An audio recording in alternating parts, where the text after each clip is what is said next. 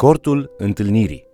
Bine ați venit la studiul nostru al cele mai importante cărți din lume, Cuvântul lui Dumnezeu, adică Biblia. Această lecție se referă la proiectul cortului de închinare sau al cortului întâlnirii și la instrucțiunile pe care Dumnezeu le-a dat ca poporul său să îi se închine lui.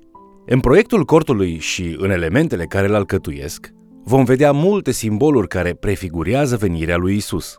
Haideți să urmărim împreună acest mesaj intitulat Cortul întâlnirii. Astăzi vrem să facem o comparație semnificativă între slujba din cortul întâlnirii și lucrarea lui Hristos pe cruce.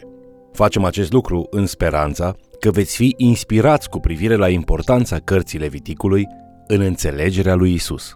Să analizăm mai întâi un principiu important de interpretare. Isus nu explică sensul Vechiului Testament. Mai degrabă, Vechiul Testament îl explică pe Isus. Ceea ce cunoaștem este întotdeauna folosit pentru a explica ceea ce nu cunoaștem. Pentru scriitorii Noului Testament, Vechiul Testament reprezintă cunoscutul. Astfel, ei folosesc ceea ce cunosc, adică Vechiul Testament, pentru a-l explica pe acest Isus întrupat, răstignit și înviat.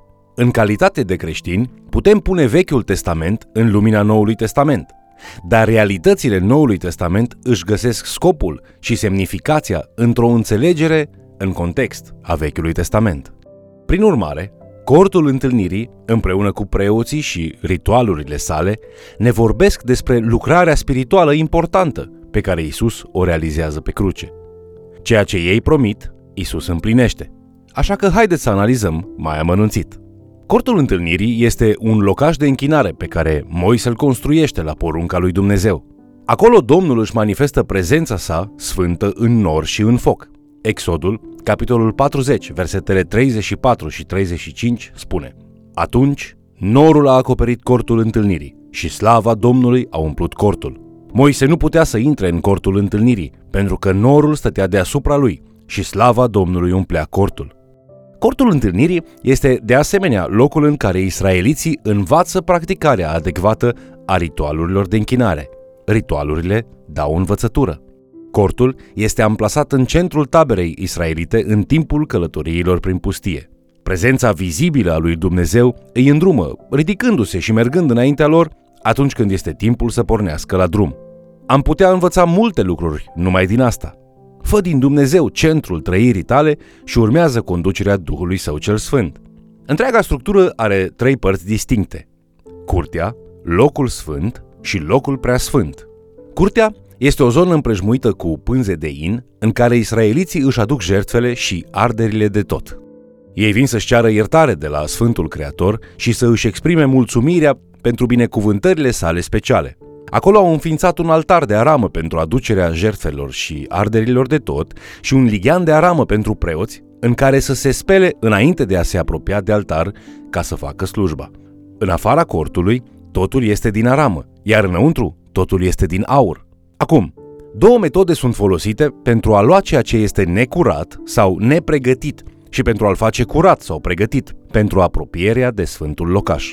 Prima metodă pentru a schimba necurăția în curăție este așteptarea. Din momentul în care o persoană devine necurată, trebuie să aștepte o anumită perioadă de timp înainte să fie din nou considerată curată și pregătită pentru apropierea de locașul sfânt. Poate fi o seară, o zi, o săptămână, două săptămâni, uneori 40 sau chiar 80 de zile. A doua metodă pentru a schimba necurăția în curăție este spălarea. Scopul preoțesc de a face o separare între omenesc și sfânt sublinează frecvent spălarea în urma contactului cu ceea ce este profan. Uneori, trebuie să te speli și să aștepți. Ligianul de aramă este o extensie a acestui principiu. Niciun preot nu trece dincolo de curte fără a se spăla după contactul cu restul lumii. Este ca și cum ai spune, mă apropiți de prezența celui sfânt. Nu pot să vin înaintea lui pătat de această lume. În interiorul pânzelor curții există un cort mare. Cortul respectiv are două camere interioare distincte. Prima cameră, unde pot merge doar preoții, se numește locul sfânt. Acesta găzduiește trei obiecte sfinte, fiecare cu semnificația și rolul său. Sfeșnicul, masa și altarul pentru tămâie. Din nou, afară, totul este din bronz. Înăuntru, totul este din aur. A doua cameră se numește locul prea sfânt. Numai marele preot poate merge acolo și asta doar o dată pe an, în ziua ispășirii. Este separată de prima cameră printr-o perdea groasă, un obiect simbolic între tărâmul lui Dumnezeu din interior și tărâmul oamenilor din afară. În interiorul locului preasfânt se află chivotul mărturiei, al cărui capac, numit capacul ispășirii, poartă doi heruvim de aur aplecați înaintea Sfântului Jehova. Aceștia stau cu fața în jos, cu aripile întinse unul către celălalt, ferindu-i de cel sfânt care își manifestă prezența asupra lor. Această cameră este versiunea simbolică a locului scaunului de domnie a lui Dumnezeu. Ce lucru copleșitor să pătrunzi în acel loc, fără nimic altceva care să te salveze, în afară de protecția temporară oferită de jertfa ispășitoare pentru păcate. Evenimentele din anul calendaristic al Israelului sunt multe și variate. Fiecare eveniment își propovăduiește propriul mesaj în felul său, vorbind despre natura divină, vina și nevoia umană, recunoștința pentru binecuvântări sau conturând poveștile despre mila lui Dumnezeu pentru inimile și mințile oamenilor. Sunt prea multe pentru ca să le putem discuta pe toate în timpul care ni se permite, dar trei dintre ele pot clarifica importanța pe care sacrificiul lui Hristos a avut-o pentru actualizarea simbolicului din modelul de închinare al Israelului. Jertfa pentru păcatul personal, arderile de tot de dimineața și seara și ziua ispășirii. Levitic, capitolul 1, descrie felul în care israelitul de rând îl abordează pe Dumnezeu. El vine în calitate de păcătos la altarul din curtea dinaintea cortului sfânt al lui Jehova. Nu poate merge mai departe. El vine cu un animal care va primi pedeapsa cuvenită pentru păcatele celui care îl aduce, adică moartea. Animalul trebuie să fie fără cusur. El își pune mâna pe capul animalului pentru a recunoaște că îl simbolizează. Acesta este ucis, curățat și oferit în mod simbolic Sfântului Jehova prin fumul care se ridică prin ardere. Acest lucru dă o învățătură despre nevoia păcătosului. El trebuie să vină cu credința că Dumnezeu îl va asculta și îl va ierta, având încredere în iubirea și mila sa divină. El nu poate ca păcătos să fie propria sa jertfă, ci are nevoie de cineva perfect pentru a muri pentru el, cineva pe care Dumnezeu îl va accepta în locul său. Crucea lui Hristos, ca și altarul dinaintea ei, este locul atât al judecății, cât și al milei, marea speranța păcătosului. Pe ea, o jertfă fără cusur moare pentru a lua pedeapsa pe care o merită păcătosul. Israeliții nu numai că mențin un calendar ritual, ci mențin și un ceas ritual.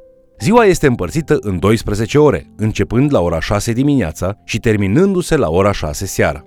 Ziua de lucru a preoților implică o rutină rituală de dimineața și de seara, care se dovedește importantă din punct de vedere teologic. Este folosită în Noul Testament pentru a predica despre lucrarea lui Isus Hristos cu putere. Atât în ceasul al treilea, cât și în ceasul al nouălea, un miel de jertfă era oferit Domnului pe altar și tămâie în interiorul locului sfânt. Ne putem folosi imaginația să vizualizăm călătoria parcursă de acei preoți în timp ce îndeplinesc aceste îndatoriri zilnice. Până acum am luat în considerare evenimentele de la altar, unde păcătosul este mărturisit și ispășit și unde înlocuitorul perfect este jerfit în locul închinătorului imperfect. Acum să lăsăm această scenă în urmă și să urmăm, dacă vreți, preotul în timp ce se îndreaptă spre locul sfânt pentru arderea de două ori pe zi a tămâiei. Ne putem imagina cugetarea preotului în timp ce trece printre sfeșnicul de aur și masa cu pâinile pentru punerea înaintea Domnului. Acolo putem găsi lucruri cu mai multe înțelesuri. Găsim un sfeșnic de aur, având forma măslinului, al cărui ulei aprinde candelele. Sfeșnicul îl reprezintă pe Israel. Acesta, la fel ca și rugul aprins din trecut, simbolizează speranța adevăratului închinător de a sta în prezența Sfântului Foc Mistuitor fără a fi mistuit. Aceasta este imaginea clară a acceptării lui Dumnezeu față de jertfele ispășitoare aduse în afara cortului. Lumina acestor candele își aruncă strălucirea peste masa cu pâinile pentru punerea înaintea Domnului, pe care stau 12 pâini, fiecare pâine reprezentând una din semințiile lui Israel.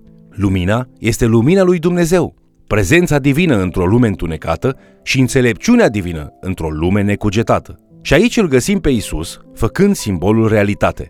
Adevăratul Dumnezeu vine ca lumina a lumii, ca pâinea vieții și ca înțelepciunea lui Dumnezeu, așa cum spune Pavel despre Hristos în Coloseni capitolul 2 cu versetul 3, în care sunt ascunse toate comorile înțelepciunii și ale științei.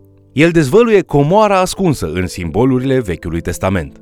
Preotul trece mai departe, mergând spre perdeaua care reprezintă cerurile, separarea dintre tărâmul uman și tărâmul divin. Acolo, cuibărit lângă perdea, găsește altarul pentru tămâie. Dimineața și seara, acest simbol înmiresmat al rugăciunilor sfinților lui Dumnezeu se ridică înaintea Domnului. Așadar, nu este surprinzător faptul că acestea devin momente sfinte de rugăciune în timpul cărora simbolul tămâiei este adus la realitate prin rugăciunile propriu-zise ale lui Israel. În timpul unor astfel de momente sfinte, lui Zaharia îi se spune prin Gavril despre Mesia care vine și despre propriul copil neașteptat, care va pregăti o cale pentru el. În Faptele Apostolilor, capitolul 10 cu versetul 3, îl găsim pe sutașul Corneliu care se roagă în ceasul al nouălea, în ceasul jertfei și al arderii tămâie de seară. În acest moment, lumina divină vine la el sub forma unui înger, punându-i să trimită după Petru, care îi va dezluși calea către Dumnezeu prin Hristos. Îi găsim pe Petru și Ioan mergând să se alăture rugăciunii din templu la ceasul al nouălea, când se intersectează cu omul olog și îl vindecă. În fapte, capitolul 2 cu versetul 15, la ceasul al treilea al zilei, când se aduc jertfele de dimineață în templu, primii creștini sunt adunați în rugăciune și Duhul Sfânt coboară asupra lor. Cu o semnificație mai mare decât toate acestea, vedem că aceste două ore sfinte se întâlnesc în Hristos pe cruce. A fost o arestare târzie, un proces în întuneric, abuzuri în timpul ceasurilor premergătoare și o sosire dimineața de vreme la Golgota pentru regele evreilor. Evanghelia după Marcu, capitolul 15 cu versetul 25, declară Când l-au răstignit, era ceasul al treilea. În acea zi lungă, cu tâlhar la stânga și la dreapta, trecători batjocoritori în jur, ostași care orchestrează evenimente și o mână de oameni care îl iubeau privind, Isus stă acolo. Apoi Marcu, în capitolul 15, versetele 33 la 39, spune că în ceasul al nouălea Isus moare. Acest lucru ne aduce la ziua ispășirii, unde multe dintre aceste lucruri sunt repetate. Aici găsim două adăugiri importante la ritualuri, intrarea în locul preasfânt și jertfirea țapului ispășitor. Instrucțiunile Leviticului cu privire la această zi importantă încep cu o aducere aminte și cu un avertisment. Levitic, capitolul 16, versetele 1 și 2 spune Domnul a vorbit lui Moise după moartea celor doi fii al lui Aron, morți când s-au înfățișat înaintea Domnului. Domnul a zis lui Moise, Vorbește fratelui tău Aron și spune să nu intre în tot timpul în sfântul locaș, dincolo de perdeaua dinăuntru înaintea capacului ispășirii, care este pe chivot, ca să nu moară, căci deasupra capacului ispășirii mă voi arăta în nor. Într-adevăr, aceasta nu este o zi obișnuită de pregătire. În această zi, marele preot trebuie să scalde tot corpul. El trebuie să jertfească un vițel pentru păcatele sale personale și trebuie să repete această jertfă cu un alt vițel pentru întreaga adunare a lui Israel. Înțelegerea valorii animalelor în ritualuri oferă multe indicii despre mesajul său. De exemplu, conducerea poporului are un standard mai înalt pentru căpetenie. Păcatul unui lider are un cost mai mare deoarece afectează întreaga comunitate. Un slujitor înțelept al lui Dumnezeu a spus Ce face păstorul cu măsură, congregația va face în exces. Jertfirea țapului ispășitor poartă cu sine nu numai simbolismul morții meritate și al sacrificiului, ci și imaginea păcatului iertat. Marele preot pune mâinile pe capul unui țap, ales la sorți, transferând simbolic păcatele poporului asupra lui. Acesta este izgonit în pustiu, ducând asupra lui păcatele națiunii. Un al doilea țap plătește datoria în mod alternativ, cu viața sa fiind sacrificat. Programa zilei este complexă, dar imaginea de ansamblu este simplă. Marele preot ia pe rând sângele vițeilor și al țapilor, pune tămâie pe foc și trece prin perdeaua dintre locul sfânt și locul preasfânt. El stă în fața chivotului mărturiei, acoperit de capacul ispășirii, stropind cu sânge. El va curăța altarele pentru încă un an, va face ispășire pentru păcatele sale, pentru păcatele familiei sale și pentru toate păcatele lui Israel, astfel încât să poată trăi încă un an înaintea celui sfânt, fără să fie mistuiți. Aici vedem temelia lucrării lui Hristos. El este împlinirea simbolurilor. El ne poartă păcatele, El este marele preot și jertfa ispășitoare. Așa cum spune Scriptura în Evrei, capitolul 9, versetele 11 și 12. Dar Hristos a venit ca mare preot al bunurilor viitoare. A trecut prin cortul acela mai mare și mai desăvârșit, care nu este făcut de mâini, adică nu este din zidirea aceasta, și a intrat odată pentru totdeauna, în locul preasfânt, nu cu sânge de țap și de viței, ci cu însuși sângele său, după ce a căpătat o răscumpărare veșnică. Pe măsură ce ne apropiem de încheiere, să ne facem ordine în gânduri cu privire la aceste ceremonii. Aceste pasaje ne explică lucrarea lui Isus într-un limbaj ritual. Nu ar trebui să abordăm cartea Levitic gândindu-ne că înțelegerea Noului Testament va explica procesul de curățire, unde lemnul sau jertfa. Dar dacă noi căutăm cu smerenie să înțelegem cartea Leviticului în propriul său context, vom avea o înțelegere mai profundă a lucrării lui Hristos și a ispășirii și mântuirii pe care El le oferă. În Levitic îl vom descoperi pe Hristos încă o dată. Vă mulțumesc pentru că ați fost alături de noi studiind Cuvântul lui Dumnezeu. În această lecție am văzut în cortul întâlnirii o imagine frumoasă a planului lui Dumnezeu pentru mântuirea și restaurarea păcătoșilor. Dumnezeu a oferit o imagine a lui Isus și ți-a arătat cum vrea El să fie abordat și cum să îi te închini în cortul întâlnirii, astfel încât să-L poți iubi și să-L înțelegi pe deplin. Te invit să ne urmărești în continuare și, de ce nu, să mai chem cel puțin o persoană să ni se alăture.